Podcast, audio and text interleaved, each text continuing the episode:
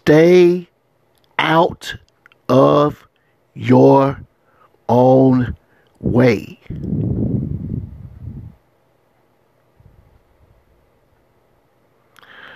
One of the main rules toward being successful from within is to follow those words in that statement that I just mentioned. Let's not reinvent the wheel.